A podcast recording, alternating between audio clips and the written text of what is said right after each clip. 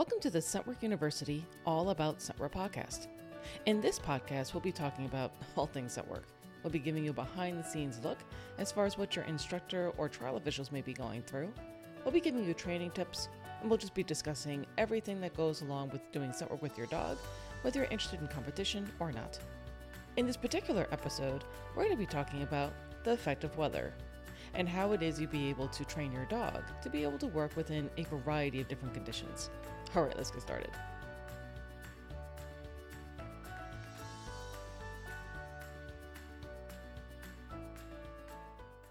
Before we get started, I just want to take a really quick moment to introduce myself. My name is Diana Santos. I am the owner and lead instructor for both Scentwork University and Dogsport University. These are online dog training platforms that are designed to connect outstanding trainers with as many dog owners as possible. Both SWU and DSU are designed to provide quality, convenience, and flexibility. So we hope that you'll check them out to see if there are any online programs that may be suitable for both you and your dog. Without further ado, let's dive into the podcast.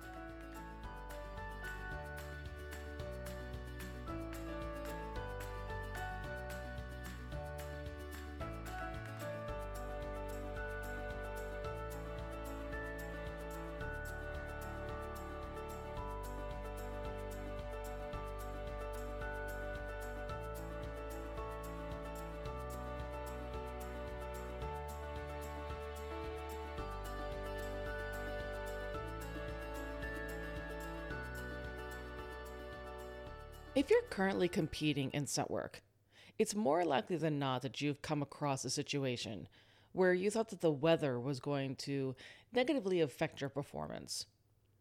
You may have told yourself, it's too hot, or it's too cold, or it's too rainy, or it's too snowy. There's something going on weather wise that's going to prevent your dog from being able to be successful at that trial. But the real question is, is that true? And what we want to talk about in this podcast is while you should always put the weather into consideration, it shouldn't be a block or a preventative for your dog actually being successful. So, one of the first things that we have to discuss is that weather absolutely will affect odor. It will change your odor picture. With that in mind, it's important that your dog actually understands what those odor pictures look like when the weather is in those different conditions. In other words, if you were to only practice when your dog was searching in ideal conditions low humidity, nice low 70s, perfect weather. No clouds, no rain, no snow, not too hot, not too cold. But that was the only time they ever got to play. Then, if you were to bring them to a trial that did offer one of those different weather conditions, your dog simply may have never seen that picture before. They may, may never have seen what the odor looks like in those conditions. And therefore, they may very well say, I have no idea what to do. so, with that in mind, we as trainers want to be able to expose our dog to as many of these different conditions as possible as long as it's safe. But there's another element to this. We'll take the example of a very hot day.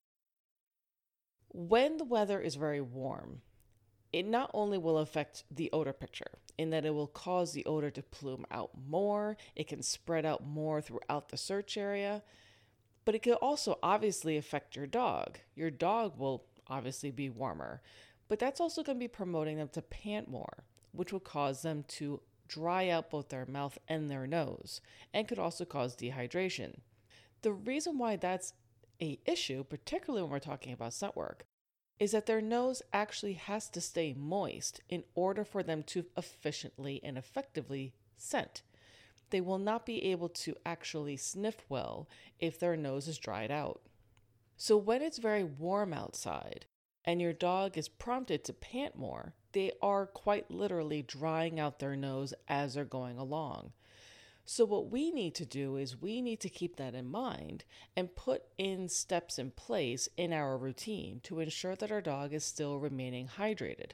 But there's another fact to this. You and I have both gone out on some summer day and had all types of plans what, it was that we were going to do. And as the day goes on and it's still very warm, you feel tired. You feel worn down. The heat just kind of saps the energy right out of you. That happens to your dog as well. And then that effect is exacerbated when the dog also is having difficulty sniffing because their nose is dried out.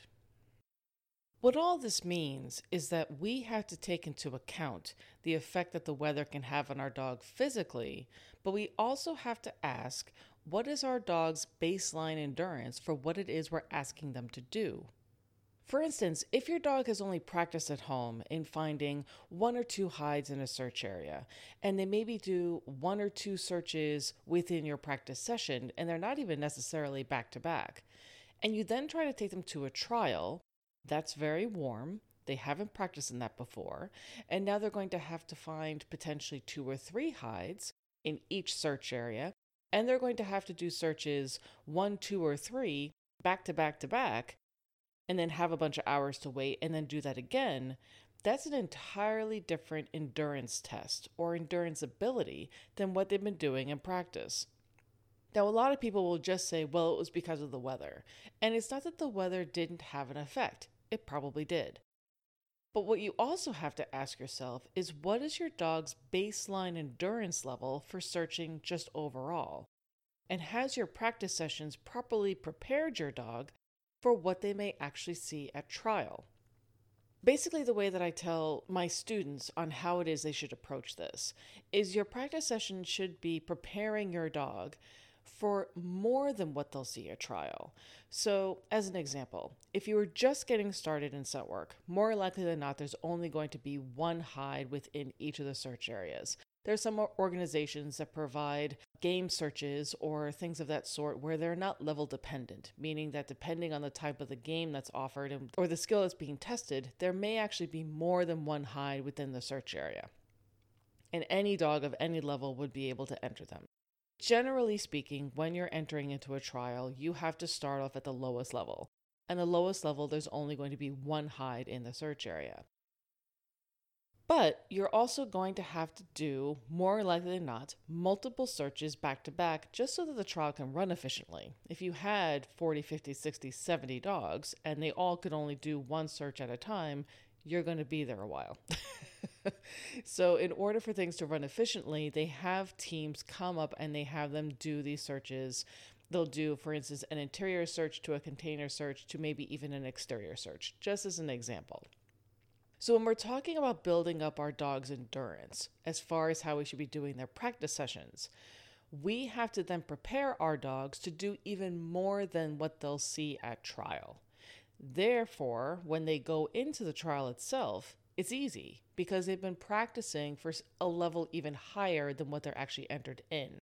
So I hope that makes sense that the whole purpose behind your training sessions and your practice sessions is to build up your dog's skills so when they go to trial, it's not hard at all.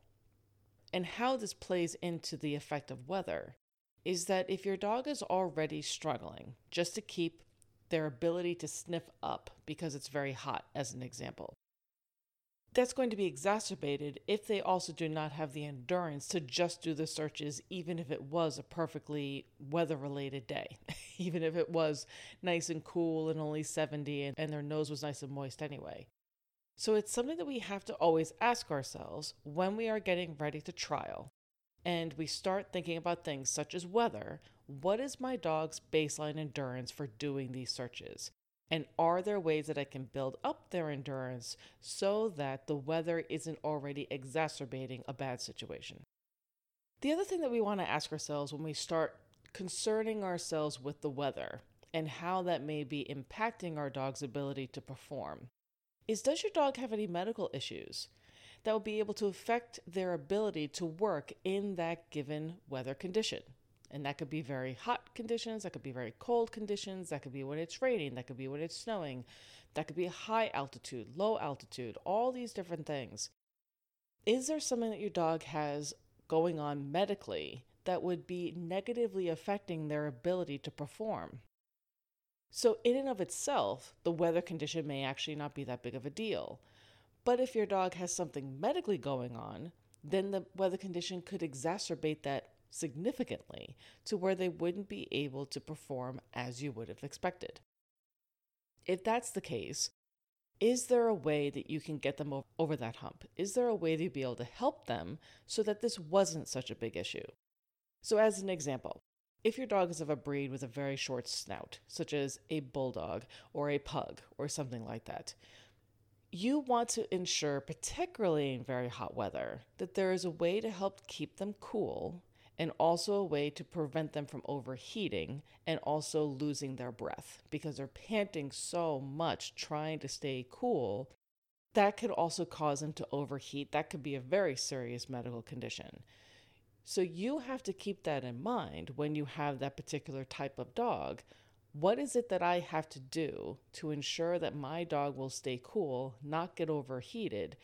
Just because they quite frankly have to work that much harder to cool themselves down because of the way that they breathe.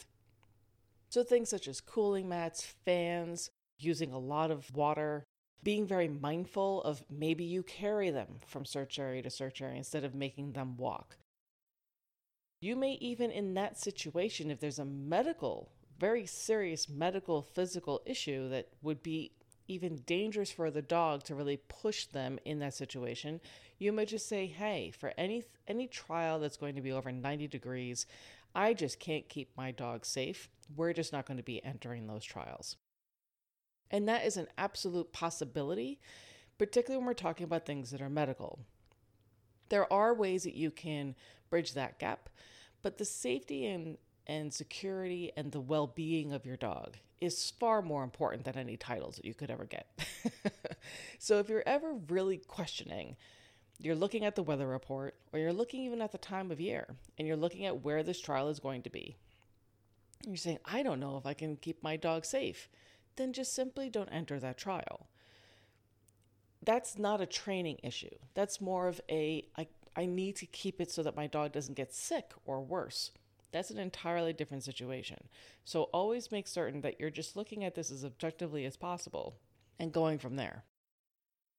Outside of a medical issue, the other question that you want to ask yourself when you're trying to make these decisions is Are there certain weather conditions that your dog currently struggles with right now? And that could be even outside of the context of scent work. So I'll give you an example. I have a Doberman and as a breed quirk, they melt in the rain. I don't really understand it, but it's across the breed norm that Dobermans just do not like the rain. If I'm going to be entering a trial and it's forecast to be raining, that could be a problem if I haven't trained for it. So, in that situation, I then have to say, okay, this isn't necessarily a, it's not a medical issue it's not just simply it's going to be affecting his ability to scent because of the way the odor is working or how it's affecting him physically. It's more of a I really don't like this. And he goes out into the rain even when he has to go potty and he gets airplane ears and he squints and he just kind of stands there and sulks. It's very sad. but when we're talking about in the context of scent work, well, that would be a problem at a trial. So, what do you do in that situation? I know that rain is an issue. And I live in a part of the country now where we just don't get that much rain. But when we do, oftentimes it's a drizzle. Oftentimes it's just a mist. Sometimes it can be pretty substantial, but it's very rare. What we did is in those misting days, we would go out and we would do container searches that were paired and we would make it really super fun. High value treats for rewards, lots of play afterwards, making it so that it was really super fun rain searches are the best. And I have to tell you that with time, he determined that searching in rain for scent work was awesome. Did that really carry over to him liking rain overall? I would say he's a little bit better than what he used to be, but if there's no scent work involved, like he'll go out and be like, oh, are we searching? Oh, we're not, we're just potting. Oh, gross, rain. but I have to say that taking that concerted effort of saying, my dog doesn't like the rain, it's not affecting him medically or anything like that. How is it that I can make this so that it is not as icky to him so that he can actually work in this condition? Made all the difference in the world. So that's a prime example of what a lot of people would just say, well, my dog doesn't like the rain. Oh, we're just never going to enter a trial that has rainy conditions. Well, that's a training thing that you could be working on. You could just finding a way of where working in rain is actually a good thing. Working in the rain is fun. Working in the rain is special. Keeping your sessions really super short, having them really super successful, building up all that drive and enthusiasm for working in the rain. And then once they are okay with that, then you can start incorporating some of the more complicated problems as far as maybe harder hide settings, more complicated search areas, maybe working in the rain a little bit more, maybe working in conditions that are a little bit more raining, maybe not just a mist, but you know, substantial rain. and the key is, is to realize what it is that you're trying to do. You're trying to get it so the dog actually enjoys doing this thing. So the shorter and the more successful it can be and always ending on a good note is what you should be doing. And I would say, just for my dog, we would do maybe at most two searches out in the rain back to back, one hide each, really super successful. And then we would do a recovery search inside where he was then able to really have a big party, a very big celebration. Aren't you the smartest dog in the whole world? He said, Yes, I am. and then he would get a really special chew afterwards to really, as an exclamation point, this was the best session ever. Why aren't all of our sessions this great? And again, for him personally, it worked out really well. If he gets on his scent work equipment and we are heading out when it is raining, he's totally fine. So it's just something to think about. If you know there's a particular type of weather condition that your dog goes, oh, I could possibly, then there's a way that you could use training to change their mind, to make it so that that's actually a fun thing to do, not something to dread. The other thing to think about when you are looking at the calendar, when your trials may be coming up, and you're saying, oh, it's going to be so hot here, it's going to be really cold there, oh, we could be getting rain over here, and oh, it's going to be snowing there. I have like one weekend I can do trialing. Instead of dreading all of those things, again, if your dog doesn't have a medical issue or something like that, you should be looking at those things as opportunities. Now, again, training is entirely different from trialing. Those are two different things. So, what I mean by that, as far as looking at opportunities, is if you are trying to get ready for trial, you should be doing lots of practices and lots of training sessions.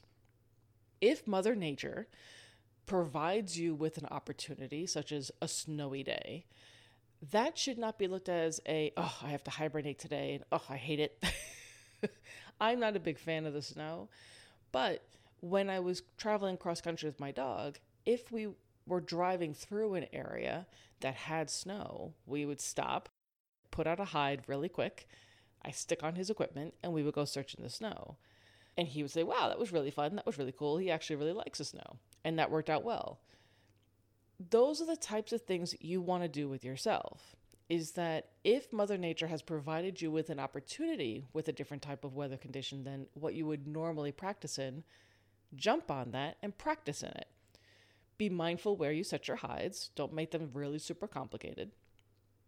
Just expose your dog to what that looks like because the very same hide position that you may have done on that beautiful 70 degree day, if you do it when it's raining, or you're doing it when it's cold, or you're doing it when it's snowing, the odor picture is going to look completely different. So even though your dog may have found that very same hide on that beautiful day, when you bring them out in the different condition, they may actually have to work it a little bit to actually find it because the odor looks different. The picture looks different. But that's learning for them and saying, oh, when it's snowy, the odor does this. And oh, when it's raining, the odor does that. And oh, when it's cold, the odor does this other thing. That's exactly what it is you want them to know and to understand. So if you do enter into a trial and lo and behold, the weather is doing such and such, your dog is actually seeing what that looks like already. This isn't going to happen overnight, though. You will have to do this with a number of repetitions, but the more that you can practice, the better that it will be. Now, I'm hoping that you're able to see the underlying theme for all of this. it's looking at what it is you're actually going to be experiencing at trial and determining how it is you can weave that into your training and your practice sessions so that it's not so brand new when you walk into the trial site.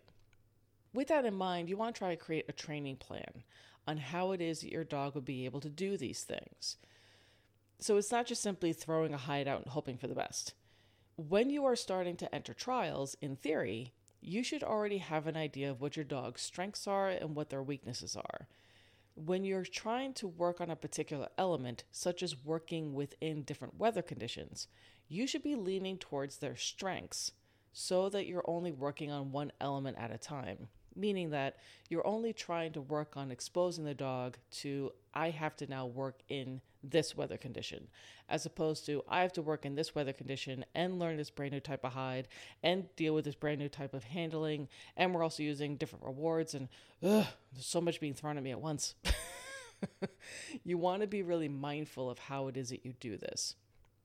In the same vein, you want to make sure that you're progressing incrementally. Don't just throw your dog into the deep end of the pool. Don't just expect them to go from, I always work in the most pristine and awesome weather conditions to now I'm working in the middle of a blizzard. you expect me to do well. And that goes for any kind of weather extreme.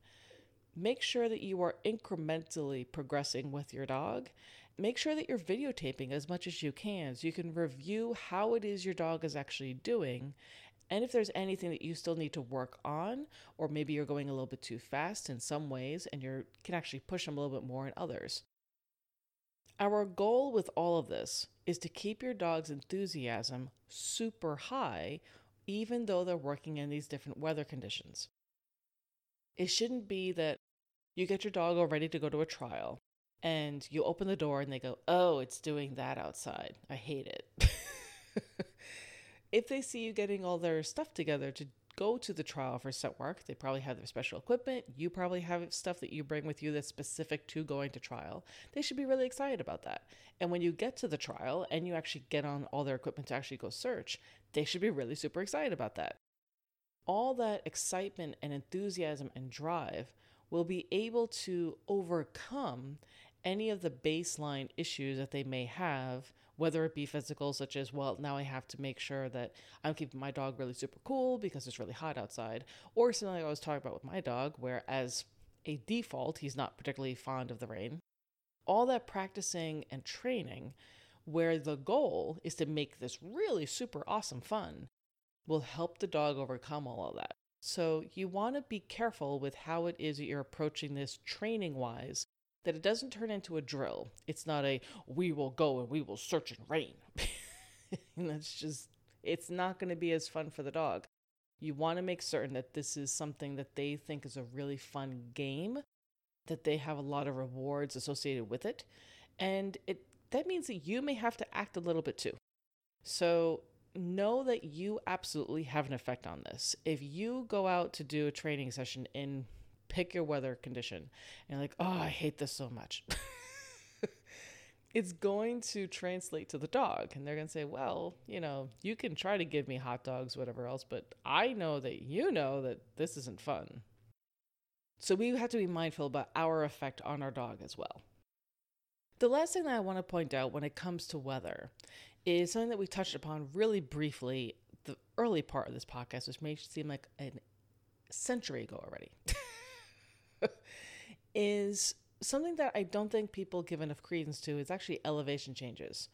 So we can be very mindful that when things are hot, when things are cold, or when it's raining or when it's snowing, but the change in elevation to where your dog normally lives and resides and practices makes an enormous difference on how the dog feels.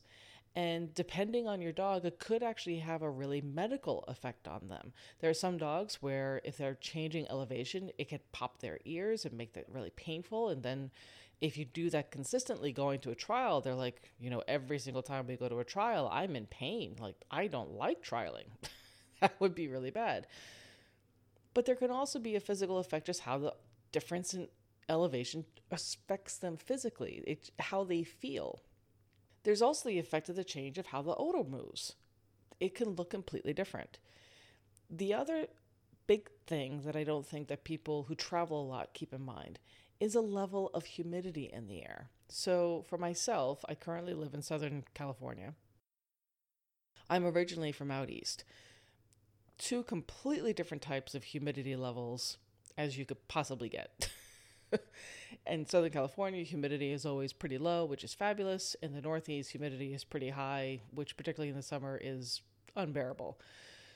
When I did my cross country trip with my boy, of course, it was in the summer and we were doing some scent work practices and he struggled with some of these hides because we had not been practicing in humid conditions leading up to that point he just went whew i can't find this thing to save my life and the reason being is that when things are humid the odor stays really close to the hide itself it doesn't spread out as much as when it's not humid so the dog has to work a little bit harder in order to find the hide so, as the owner and handler and trainer of your dog, those are the types of things you want to keep in mind. Again, not only when you're doing your practice sessions, but also when you're going into your trial.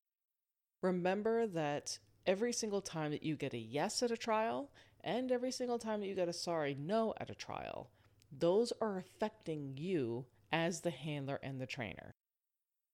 You are basically doing learning and training yourself subconsciously. Every single time you walk up to that line, you are as much the learner as your dog.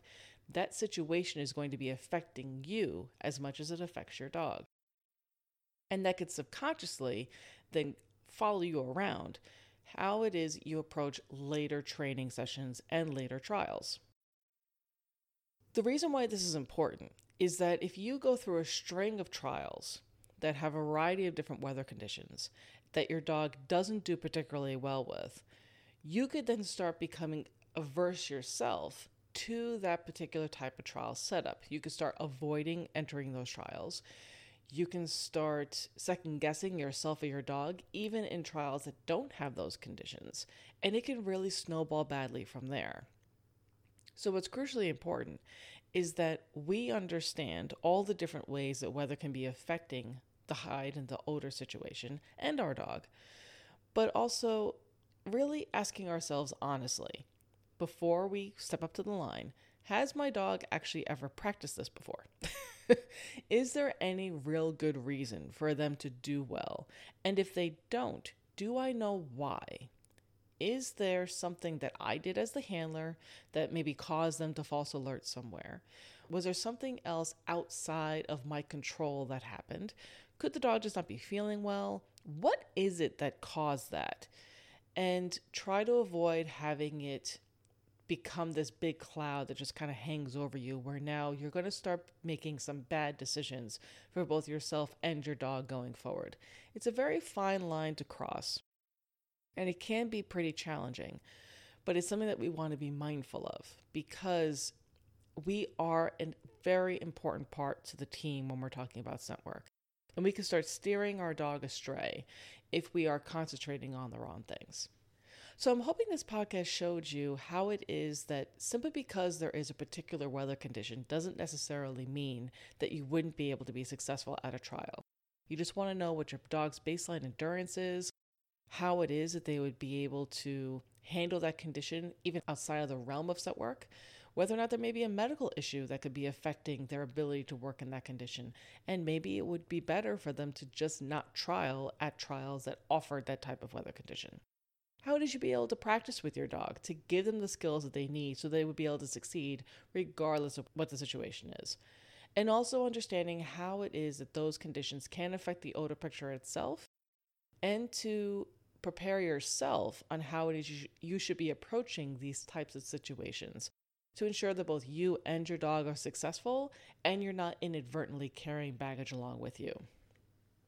If you are interested in learning a little bit more about how odor pictures can change within a given environment and what actual trial officials consider when they are setting hides at a trial, I would urge you to check out the Hide Placement for Trial course that we have through Scent Work University. It is taught specifically for officials with the organization United States Canine Scent Sports to give them ideas of what it is they should be considering when they're setting hides at trial. But it can be extraordinarily helpful for competitors to understand what those officials are thinking, but also to have an idea and understanding of all the different factors that affect how the odor will be acting within a given space. So I urge you to check out that course. I think you'd be really happy that you did. Thank you so much for listening to this podcast. I hope you found it helpful. Happy training, and we look forward to seeing you soon.